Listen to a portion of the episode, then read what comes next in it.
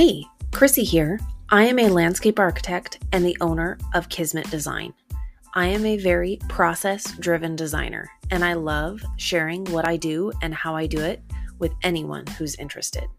Reaching your true potential and achieving your own personal goals will not happen by chance. You have to set your intentions, make a plan, and do the work. Thank you for joining me to nerd out on design. Don't forget to subscribe and to share too. Let's create something great together.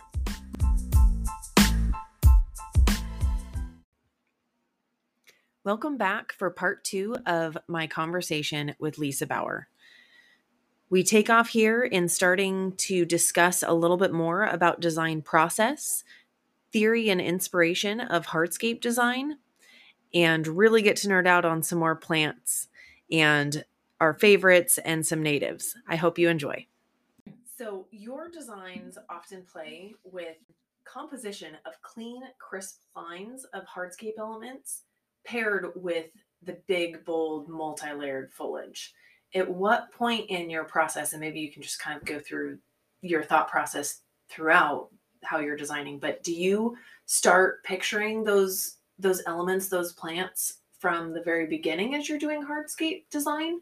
Or are you just knowing that overall vision for what you're thinking the the texture of the foliage will look like while you're doing layout? That's a good question. And talking about design is really hard, but um, I do love really crisp, clean. I love um, contemporary design. I love contemporary homes.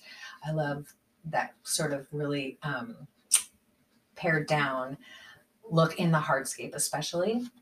So I think with that, it stems from a couple of things. And one is that, like, I love contemporary art. And so, really, contemporary art breaks down the composition to its bare elements and to me, that is just so um, creates so much calm because I can see what's right and what's wrong.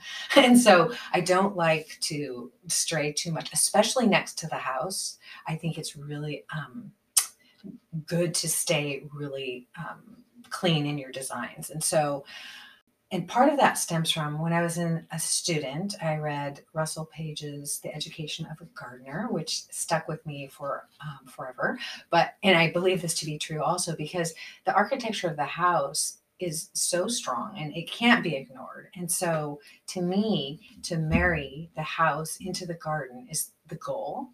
And so you have to use the house to inform those shapes in the garden. And so that's why I feel like, um, especially near the house where the patios and circulation paths are and everything, all of that needs to be very in sync with the home. And so it's a good segue to keep it really, you know, rectilinear and or hard geometry is really what I'm looking at.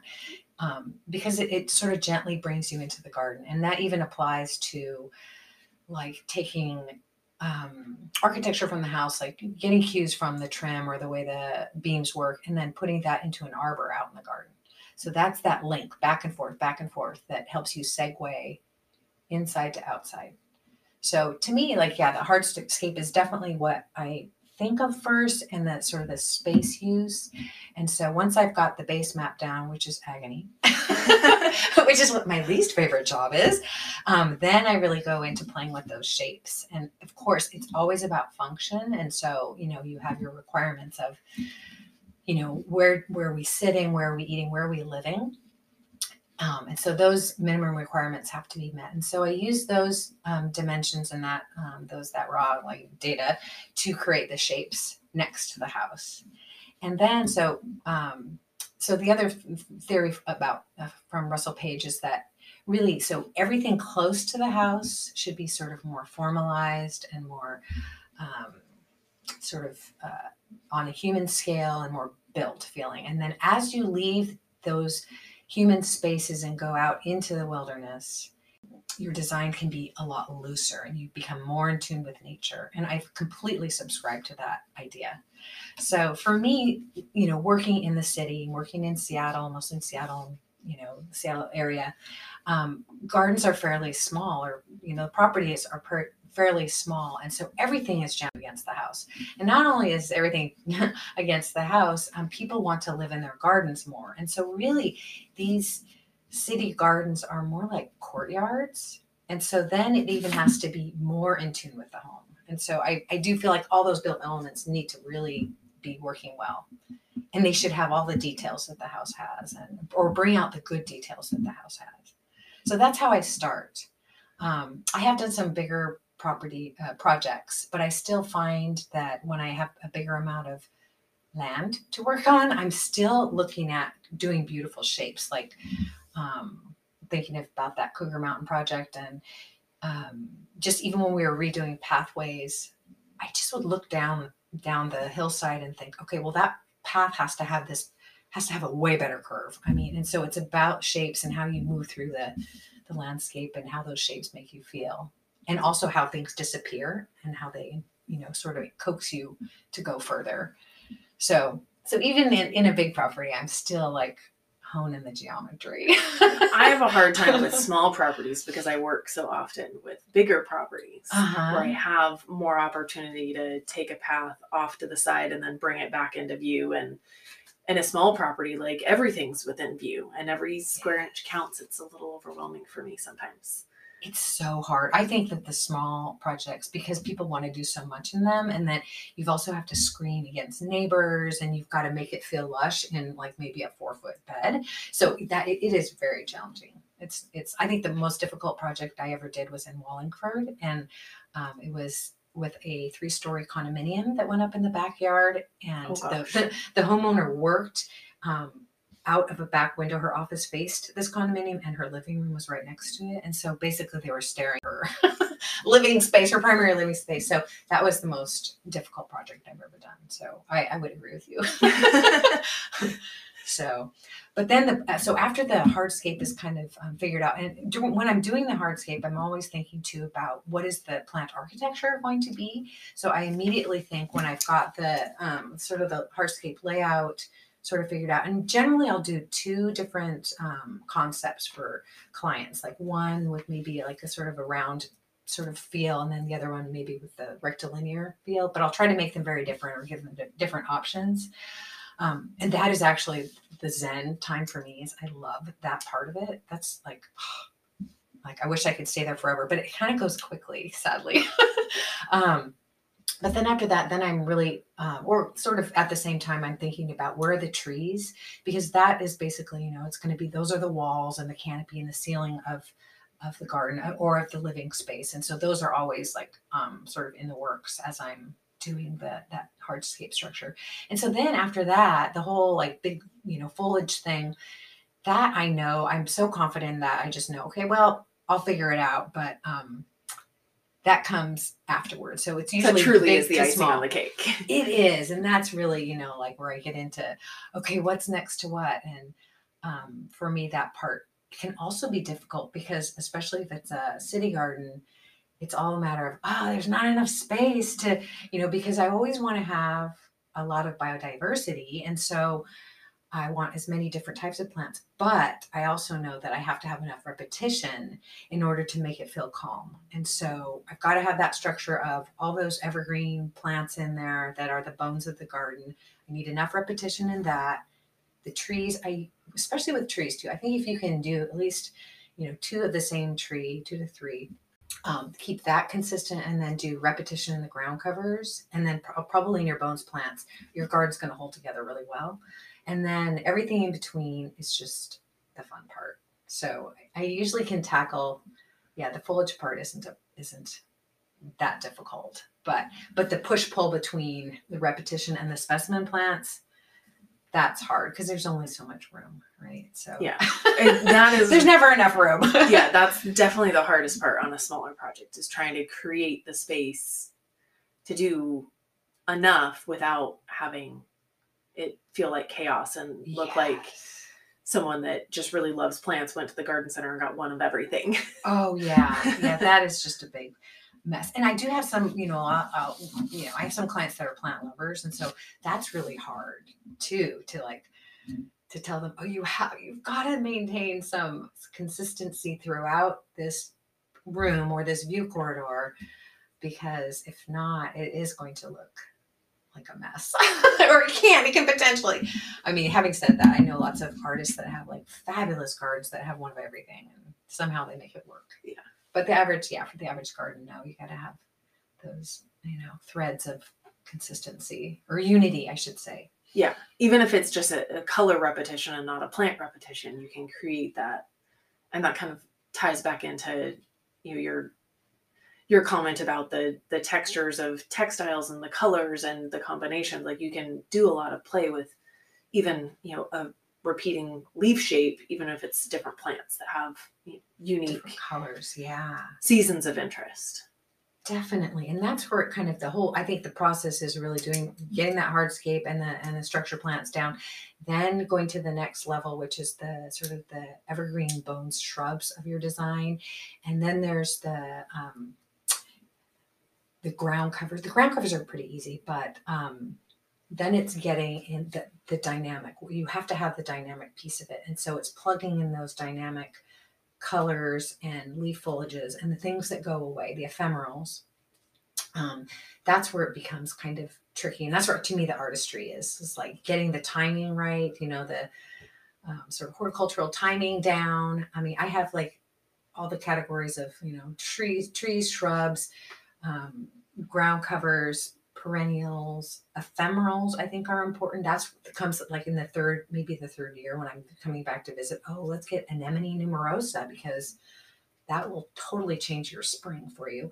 Um, and then bulbs too. And I, I've had other people tell me, Oh, Lisa, you do their bulbs? That's crazy. You know, do you have time for that? I'm like, no, I don't have time, but I think it's so important, you know? So that gives you like five categories of of layers of plants and that um, that's where you get that dynamic change that's so good. So um, it doesn't all happen at once but it definitely also makes for the biodiversity that everybody's looking for you know for for wildlife.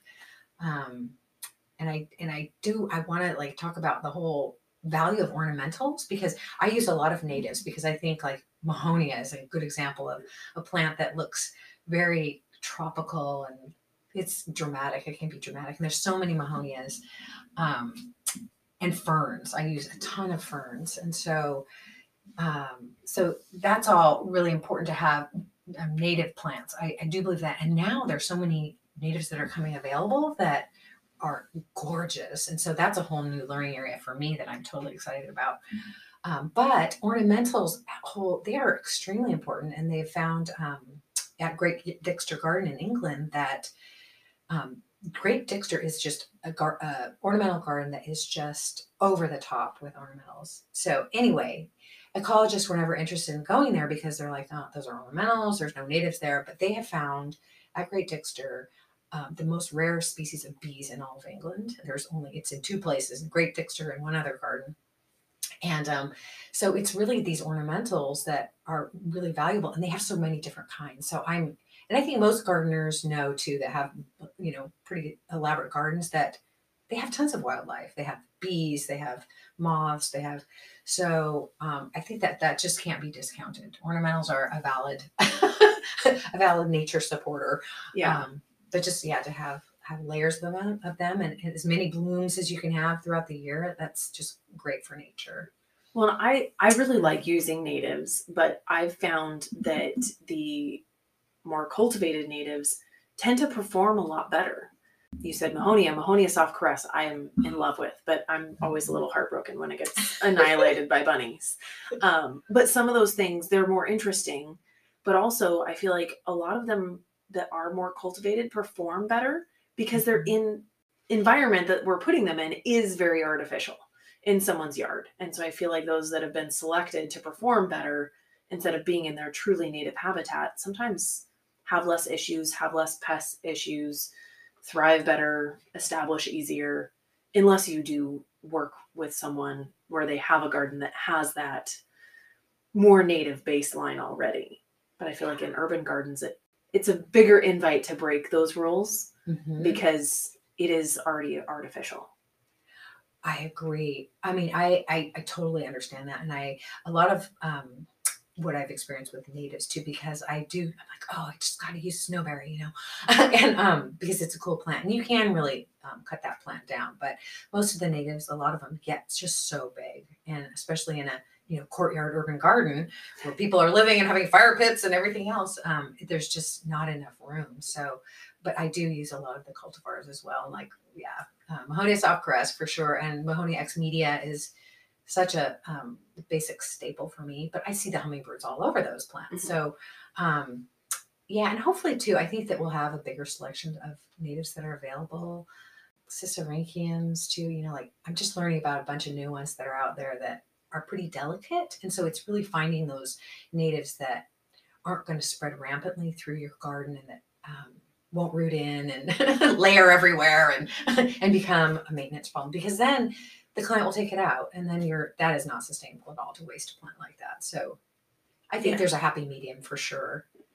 So Do you have? I mean, I know I have like a a, a handful of things that end up in probably ninety percent of the garden designs. Do you have a favorite or a couple favorites that you feel like every garden you do, if you've got a spot for it, you're definitely gonna make sure it's there?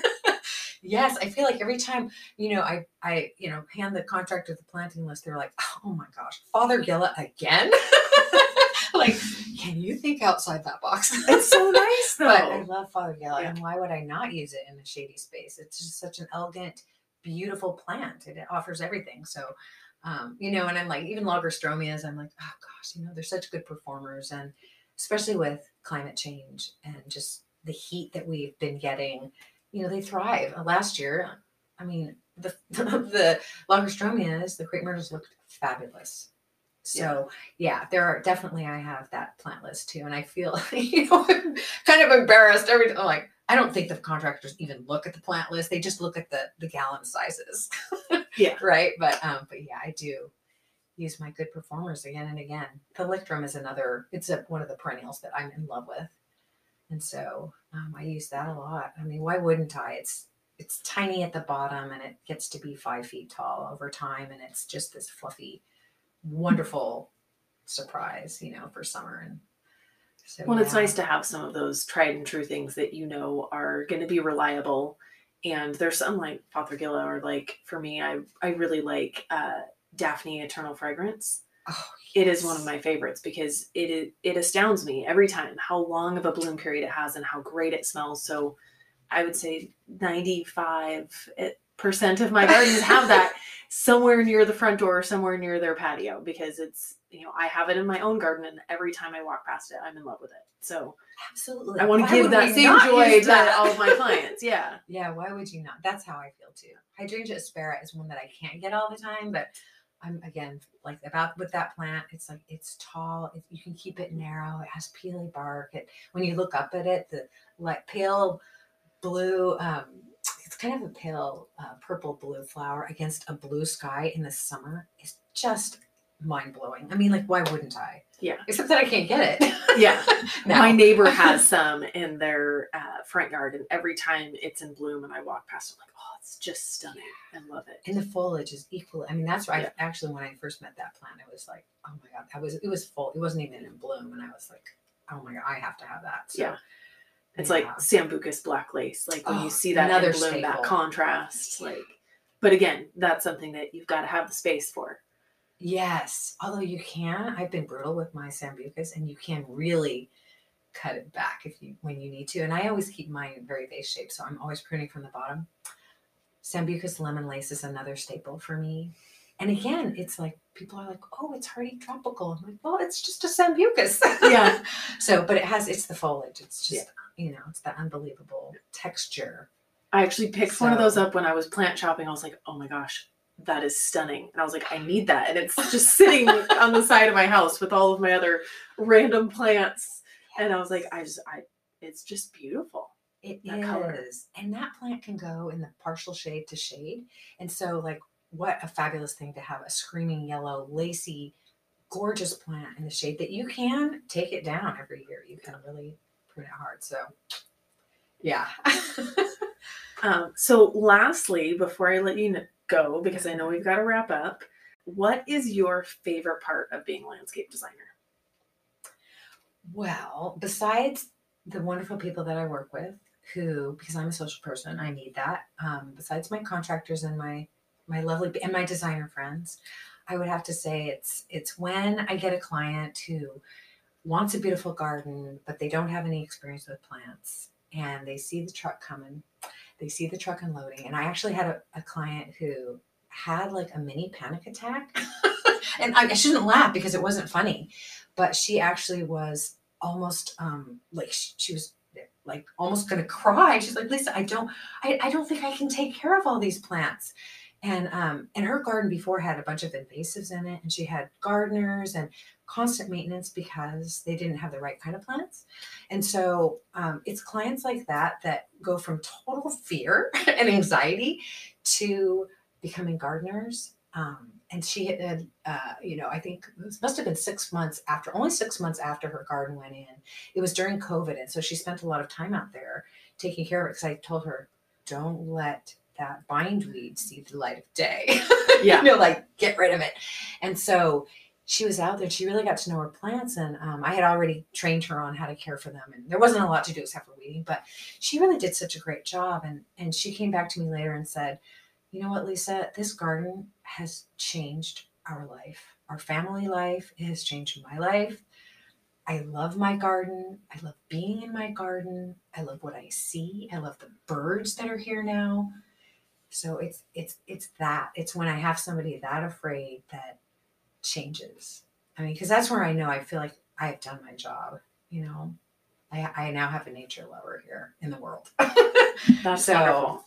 And that that happens once in a while, not with every client, but that's pretty cool when that happens. Yeah, that's like gold. That's Mhm.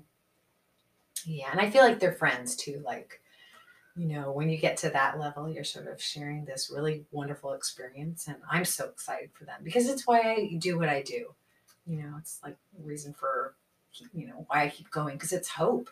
It's really hope for the environment, and and it sounds so corny and everything, but I do really believe that. I feel like every single garden that goes in that's successful, and I've changed somebody like that. That's changing that you know a little patch of land for the better of the earth and it's going to go forward for as long as that client is there Yeah.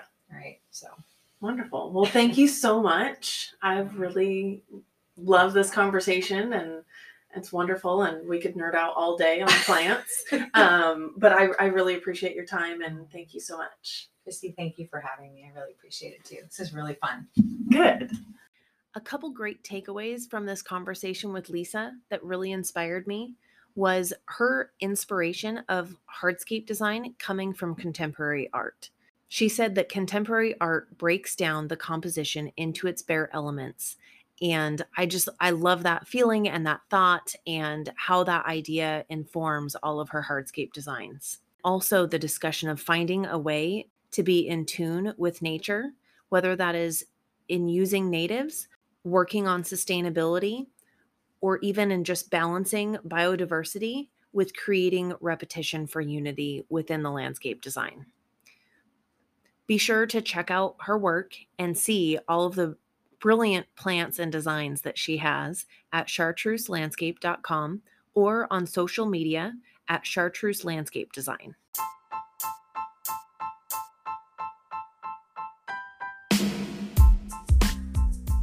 To wrap up, I want to thank you for your time. I hope the ideas discussed today have left you feeling excited and energized. As I build both my business and my life, I value the support and feedback you provide. I would love for you to reach out to me to let me know what you think, give me ideas, or just to connect. Please don't forget to subscribe and also share with a friend. Until next time, go create something wonderful.